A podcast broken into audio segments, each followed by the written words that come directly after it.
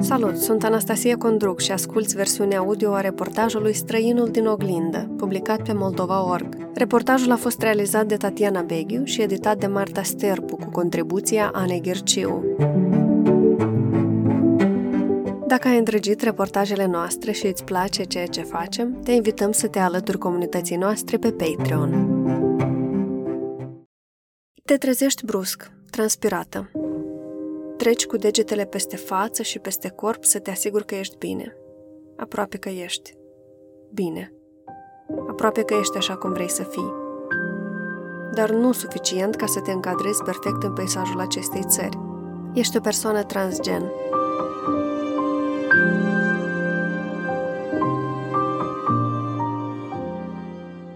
Eugenia, nume schimbat, s-a născut în Moldova, când URSS era deja pe ducă. Era o perioadă zbuciumată când nu trebuia să te întrebi ce ți se întâmplă și de ce nu ești ca vecinii din scara blocului. Era timpul când nu aveai voie să-ți pui întrebări, nici măcar în mintea ta de copil.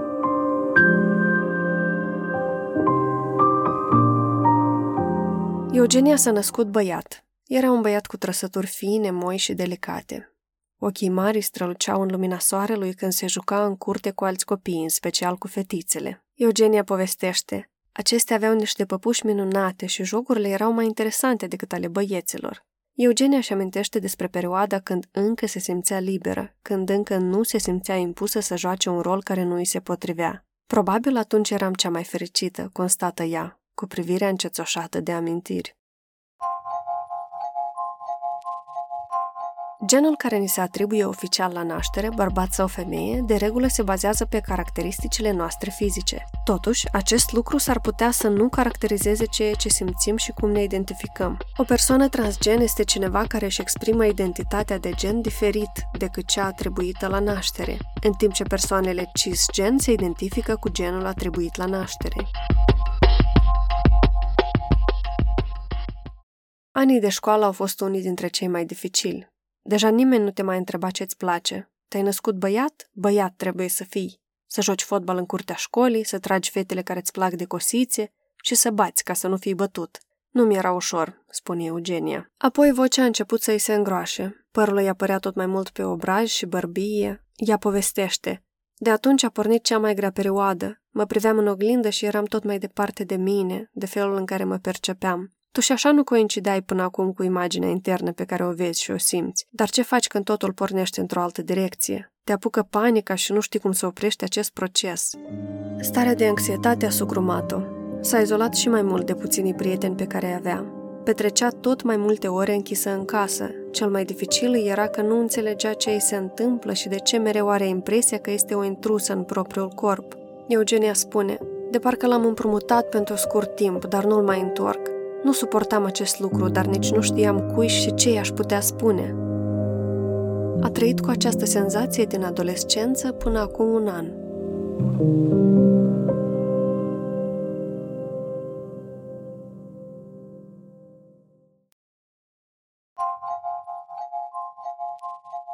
Ce este disforia de gen?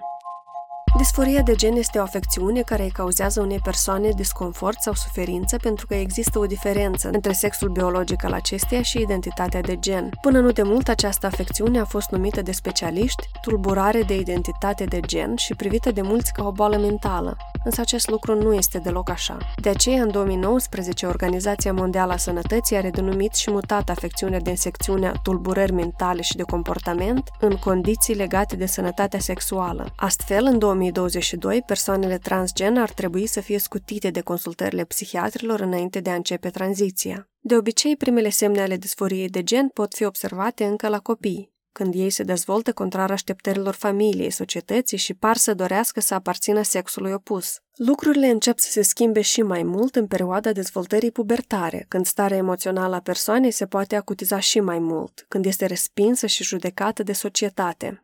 Până în anii 1950, neconformitatea de gen și relațiile de același sex erau aproape universal considerate forme de perversiune, criticate dur de societate. Această percepție negativă a început să se schimbe în 1952, când Christine Jorgensen, americana care a suferit o intervenție chirurgicală de schimbare a sexului, a devenit una dintre primii avocați ai drepturilor persoanelor transgen. În 1957, sexologul John William Money a creat și a pledat pentru conceptul de gen ca entitate separată de sex.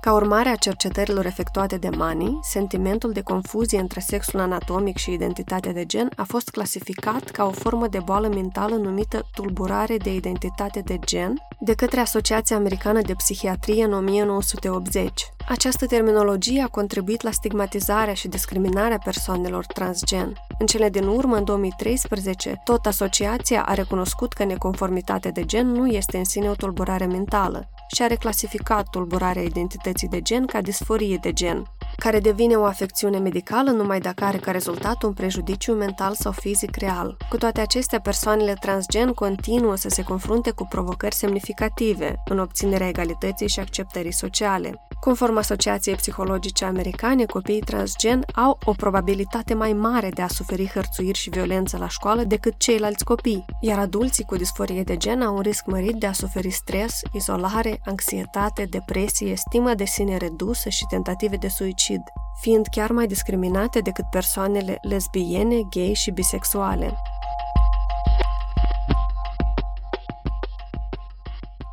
Era un copil tăcut, retras și depresiv. Nu se mai înțelegea atât de bine cu tatăl său vitre care reproșa să nu mai fie atât de feminin. Asta a izolat-o și mai mult de familie, de toți cei care nu voiau să o accepte așa cum simțea. Eugenia spune, practic nu aveam prieteni. Mă simțeam de parcă eram singură pe o planetă a neacceptării. Frustrarea că nu s-a născut fată creștea în fiecare zi. Noaptea era timpul când amalgamul de gânduri o copleșeau iar anxietatea îi se pronunța și mai mult când ajungea la școală, unde nu trecea o zi fără bullying.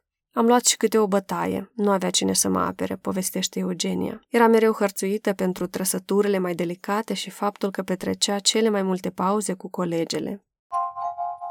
Cuvântul bullying nu are o traducere exactă în limba română, însă poate fi definit drept un comportament ostil de excludere și de luare în derâderea cuiva, de umilire. Bullyingul nu presupune existența unui conflict bazat pe o problemă reală, ci pe dorința unor persoane de a-și câștiga puterea și autoritatea, punându-i pe alții într-o lumină proastă. Fenomenul implică un raport de putere inegal, deoarece victima nu dispune de resurse pentru a se apăra. Psihoterapeuta Daniela Terzi Barbaroșie susține că intimidarea bazată pe prejudecăți se concentrează pe cei care sunt diferiți, cel intimidat tinde să se simtă inferior sau vinovat că este atacat și de cele mai multe ori alege să se izoleze. Asta devenise rutina școlară pe care într-o zi nu a mai suportat-o. Și a început să facă sport, mult sport. Ridica fiare și făcea arte marțiale, timp în care nu se mai lăsa cuprinsă de gânduri sumbre. Corpul i s-a dezvoltat, Oasele i s-au întărit și mușchii s-au mărit. A început să arate altfel. De atunci au încetat și remarcile dureroase din partea semenilor săi. Eugenia spune, acest lucru m-a ajutat să-mi recapăt încrederea, dar mi-a acutizat și mai mult starea de neacceptare a ceea ce sunt. Apoi a început să joace rolul notat în buletin la rubrica sex, cel masculin, și a făcut mai mulți prieteni băieți și a schimbat comportamentul își sugruma zilnic trăirile adevărate. Eugenia spune, mereu am ascuns că mă percepeam ca fiind o fată. Asta era mai ușor pentru cei din jur, dar dureros pentru Eugenia, care doar acasă, în propria cameră, își permitea să îmbrace haine feminine, să se fardeze și să-și zică Tu ești femeie. După studii a plecat la părinții stabiliți în altă țară. Acolo a stat timp de șapte ani, timp în care a reușit să fugă de stereotipuri, dar nu și de anxietatea care o cuprindea de fiecare dată când simțea că încă nu are curajul să-și recunoască identitatea în fața părinților. Eugenia povestește, eram obosită de această stare care m-a urmat peste tot mai bine de 20 de ani. Clipa care a trezit-o din monotonie a fost când a nimerit într-un accident rutier. M-am izbit cu motocicleta într-un copac, își amintește Eugenia. Impactul a fost atât de puternic încât medicii nu-i dădeau nicio șansă de supraviețuire. Totuși, cu multe coaste rupte și fracturi severe, Eugenia a deschis ochii și primul lucru pe care l-a văzut a fost privirea mamei. Părea distrusă, pe părinții doare mai tare decât pe noi. Se temea care să mă piardă. Atunci mi-am zis că nu o voi face niciodată să sufere așa, spune Eugenia. I-au trebuit 8 luni ca să-și revină complet după externare. A revenit acasă în Moldova, cu multe cicatrice pe corp și încă mai multe pe inimă. A revenit în lumea care nu-i acceptă pe cei diferiți, lumea în care iarăși trebuia să joace rolul bărbatului adevărat. Apoi iarăși a plecat, apoi a revenit. De-a lungul anilor a plecat și a revenit de nenumărate ori. Am fost peste tot, numai nu acasă, suspină Eugenia.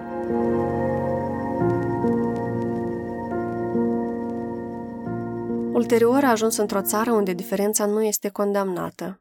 Acolo a aflat că nu e singura care duce aceleași negocieri interne. A descoperit persoane care și-au schimbat genul și au devenit cei ce simțeau că erau. Nu mă mai simțeam o umbră, recunoaște ea. În 2018, Eugenia și-a luat inima în dinți și a mers la medicul de familie în țara în care persoanele transgen sunt acceptate, iar toate operațiile de tranziție sunt acoperite de asigurarea medicală. A trecut mai multe consultări. Medicii i-au recomandat să discute cu persoanele apropiate înainte să ia hormoni. Schimbările se vor produce și nu le vei putea ascunde. Asta ar putea să te facă să te închizi și mai mult. Trebuie să ai pe cineva care să te sprijine și să te înțeleagă, i-au spus aceștia. Dar totuși a tăcut. Spune că e o temă dureroasă pentru persoanele transgen, mai ales pentru cele din țările post-sovietice, unde mentalitatea e comunistă și lumea nu a văzut nimic altceva. Își înghițea zilnic temerile de a vorbi cu mama despre identitatea sa, despre fricile și deciziile pe care urma să le ia. La început îi trimitea tot mai multe imagini cu rochii, iar după două săptămâni i-a spus că acestea sunt hainele pe care ar vrea să le poarte. A urmat o tăcere, după care mama a întrebat, Ești gay?" Nu, mă simt femeie, i-a răspuns Eugenia. Mama nu a părut deloc surprinsă. Copilul ei era mereu mai feminin, mereu mai sensibil. Mereu era ca o prietenă care, totuși, de multe ori se izola și tăcea. Eugenia recunoaște. Atunci am avut impresia că acea cărămidă imensă care m-a apăsat pe piept toată viața a căzut. Am simțit că pot să respir și parcă toate s-au aranjat la locul lor. După această destăinuire a început să se documenteze și mai mult. A fost surprinsă să vadă cum un corp masculin poate să se transforme într-unul feminin și invers. A fost surprinsă să afle că unul dintre regizorii cunoscutului film Matrix, Lana Wachowski, este o persoană transgen. Mi s-a părut ceva paradoxal. Cum așa, de la un corp așa de masculin și chel, să te transformi într-o femeie atât de frumoasă, râde Eugenia, aranjându-și gluga peste părul ușor răvășit și scurt. Pasul următor a fost începerea terapiei cu hormoni, care va continua tot restul vieții. Specialiștii susțin că odată început, efectele sunt irreversibile. Tranziția a început în 2019, cu câteva luni înainte de debutul pandemiei. COVID-ul a impus-o pe Eugenia să revină acasă, unde accesul la hormoni era liber, fără rețetă, și nu trebuia să stea în rând săptămâni în șir. Acum, rutina zilnică a Eugeniei se concentrează doar între cei patru pereți ai apartamentului, cele două ture de administrare a pastilelor hormonale și petrecerea orelor în șir în fața calculatorului. Ieșirile afară sunt foarte rare, iar întâlnirile cu prieteni aproape inexistente. Vechii amici au devenit brusc prea ocupați când au aflat că bărbatul zâmbitor și delicat se transformă treptat într-o femeie. Însă Eugenia nu vrea ca acest lucru să o întristeze. O persoană transgen care vrea să treacă prin schimbările de identitate și tratamentul hormonal, în primul rând, potrivit legislației, trebuie să depună o cerere de investigare la Comisia de Constatare a Tulburărilor Identității de Gen din cadrul IMPS, Spitalul Clinic de Psihiatrie. Concluzia acestei comisii oferă sau nu dreptul persoanei de a începe procedura de tranziție, precum și inițierea procedurii de schimbare a actelor de identitate. Persoana transgen trebuie, în fond, să demonstreze că nu suferă de tulburări mentale care i-ar putea influența decizia. Hotărârea comisiei vine de cele mai multe ori după 2 ani, timp în care persoana este pusă la evidență. Cu ea se discută și se pot face anumite investigații. La final, aceasta primește un certificat medical cu diagnoza transexualism, diagnoza F64. Această diagnoză este anulată oficial de știință încă în 2019, odată cu apariția unui document nou de clasificare a bolilor. ICD-11, dar mai este valabil în documentația medicală de Republica Moldova, pe care medicii sunt obligați să o respecte. În 2022, investigarea psihiatrică a persoanelor transgen trebuie să fie anulată. Maxim Cuclev, coordonator al grupului de sprijin pentru persoanele trans și neconforme genului din cadrul Centrului de Informații Gender Doc, explică Problema este că transgeneritatea este de cele mai multe ori conștientizată destul de devreme, în copilărie, iar tranziția după pubertate este mai complicată, mai ales cea din bărbat în femeie, din cauza unor transformări fiziologice vizibile greu de înlăturat ulterior. De aceea, în unele țări, minorii cu disforie de gen pot decide împreună cu părinții să primească medicamente care blochează dezvoltarea sexuală sexuală și abia după 18 ani se pot administra hormonii potriviți, pentru ca maturizarea să se producă așa cum aleg ei. Pentru medicina noastră însă această metodă rămâne o inovație de peste ocean. Mulți medici de la noi, chiar și atunci când navighează tranziția hormonală la adulți, își storc creierii cum trebuie administrate medicamentele, explică Maxim Kuklev. Certificatul pe care ți-l oferă comisia îți permite ulterior să beneficiezi de tratamentul hormonal și de anumite intervenții chirurgicale, cum ar fi orhiectomia, îndepărtarea testiculelor, în baza poliței medicale. Maxim Cuclev explică, în timp ce mastectomia pentru persoanele transgen este clasificată drept intervenție de chirurgie plastică și de aceea nu este asigurată de polița medicală. Cu toate acestea, el consideră că cel mai greu este găsirea unui medic endocrinolog fără prejudecăți, care să-i prescrie tratamentul necesar. Însă, de cele mai multe ori, persoanele transgen aleg să facă tranziția medicală la clinici de peste hotarele țării, unde procesul este mult mai rapid și mai puțin birocratic. După trei luni cu hormoni a observat primele schimbări. Pielea a devenit mai moale și mai elastică, sânii au început să-i crească. Emoțiile au copleșit-o. După șase luni s-au îmblânzit și trăsăturile iar vara speră că schimbările vor fi mai vizibile și va arăta suficient de feminin încât să nu atragă privirile celor din jur. Acum însă Eugenia iese din casă purtând doar haine unisex. Singurul lucru care accentuează feminitatea este geaca, care îi modelează ușor talia, iar masca este cea care îi permite să se ascundă. Eugenia recunoaște, uneori simt invidie când văd femei frumoase și îngrijite și mă gândesc de ce eu nu sunt femeie și de ce trebuie să trec prin tot calvarul acesta. Uite-te ce frumos le stă lor, iar eu umblu ca nu știu cine. Dar cel mai dificil și în același timp plăcut moment în această perioadă de tranziție a fost când pentru prima dată a ieșit afară după administrarea hormonilor, transpirat de emoție și avea impresia că toți din jur știu cine este și o judecă. Eugenia vrea ca toată lumea să îi se adreseze cu pronume feminin. Nu îi place să vorbească despre numele care este scris în buletin. O doare că din cauza documentului de identitate este greu să se angajeze și să se prezinte femeie, cât timp în acte este identificată ca bărbat. Iar birocrația pare că nu vrea să-i ajute pe cei ca Eugenia, pentru schimbarea buletinului de identitate fiind nevoie chiar de hotărârea instanței de judecată. După începerea tranziției, persoanele aleg să-și schimbe actele pentru ca identitatea lor din documente să corespundă cu cea exprimată și pentru a evita întrebări incomode. Însă experții spun că procesul este unul destul de anevoios, pentru că legislația nu are prevăzut un astfel de mecanism pentru persoanele transgen. Angelica Frolov, coordonatoare de program lobby și advocacy a drepturilor LGBT, explică Când persoana transgen merge la oficiul stării civile și scrie o cerere de schimbare a genului și a numelui din documente, aceasta primește un refuz. De aceea aceea, deja de mai mulți ani, cu acest refuz mergem la instanța de judecată, care hotărăște că refuzul este o încălcare a dreptului. Doar după asta, persoana transgen reușește să-și schimbe actele. Procesul poate dura de la jumătate de an până la un an. Până în acest moment, doar 9 persoane de Republica Moldova au reușit să-și schimbe actele, iar alții încă așteaptă sau au renunțat. Peste o treime din țările din întreaga lume permit o schimbare a genului în acte, însă doar în 5 dintre acestea, Argentina, Norvegia, Irlanda, Danemarca, Svalbard, efectuarea unei schimbări se bazează pe solicitarea persoanei. În majoritatea țărilor europene, schimbarea sexului în documente se face în baza unui diagnostic de tulburare mentală. Multe cer însă ca persoana să nu aibă copii, să nu fie căsătorită sau chiar să suporte o operație de sterilizare. Apărătorii drepturilor omului susțin că astfel de condiții încalcă grav drepturile acestor persoane. În Georgia, schimbarea actelor poate fi făcută doar după intervenția chirurgicală. Până nu de mult acest lucru era cerut și în Ucraina. Iar în România, persoanele își pot schimba numele și genul din buletin prezentând certificatul cu diagnoza de la medicul psihiatru, precum și hotărârea instanței de judecată care să permită acest lucru. Începând cu 2020, în Ungaria este interzisă categoric schimbarea sexului în actele de identitate. Prețul intervențiilor chirurgicale de schimbare a sexului variază de la 9.000 de euro până la 25.000, în funcție de țară și de complexitatea intervenției. Thailanda este țara care efectuează cele mai multe astfel de operații, fiind urmată de Iran. Eugenia visează că peste un an va putea să-și facă o intervenție chirurgicală în altă țară, unde drepturile persoanelor transgen sunt respectate, iar deciziile lor nu sunt judecate. Spune, Problema e că oamenii nu sunt informați, iar acest lucru îi face să fie agresiv și să respingă lucrurile noi pe care nu le înțeleg. Nu vreau ca oamenii să mă susțină, dar să nu mă judece și să nu rănească pe cei diferiți de ei, oftează ea încet, privind cu o ușoară frică spre lumea grăbită care trece pe lângă ea. 350 de persoane transgen au fost ucise în anul 2020.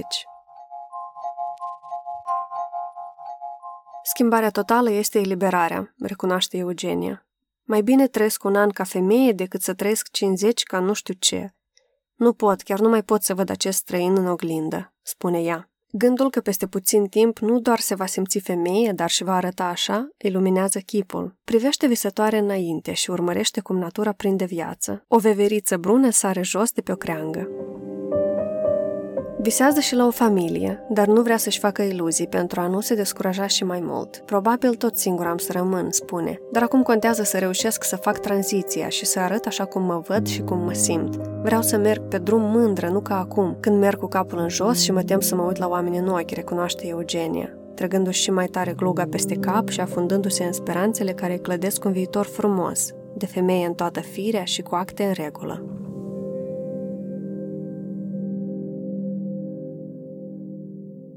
Numele protagoniștilor au fost schimbate. Acesta e conceptul proiectului Printre Noi. Cu ajutorul anonimatului vrem să le oferim personajelor mai multă libertate, o voce mai puternică, iar cu viețile lor să se identifice și alții care sunt printre noi. Text de Tatiana Beghiu. A citit Anastasia Condruc. Găsește Moldova Org pe Patreon.